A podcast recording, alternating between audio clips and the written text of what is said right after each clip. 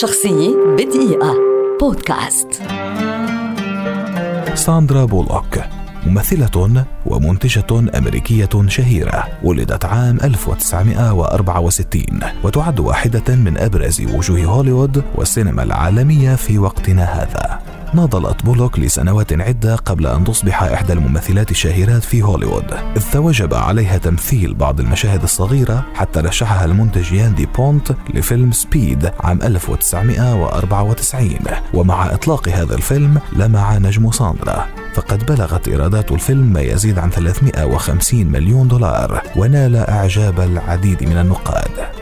رشحت بولوك بعدها لفيلم The Net من قبل مخرج الفيلم إيروين وينكلر بدور يلائم شخصيتها تماما. وبعد عدة أعمال أثبتت بولوك المقدرة الكوميدية في فيلم While You Were Sleeping بعد أن حلت كبديلة للنجمة ديمي مور.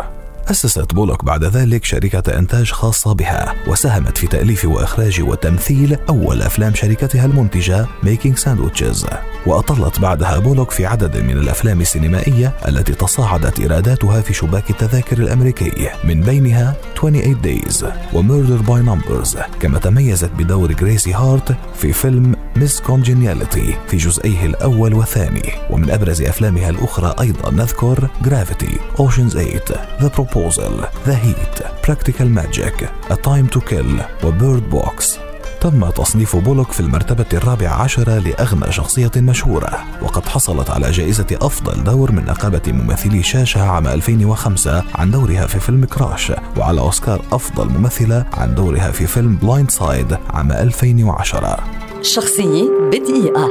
بودكاست.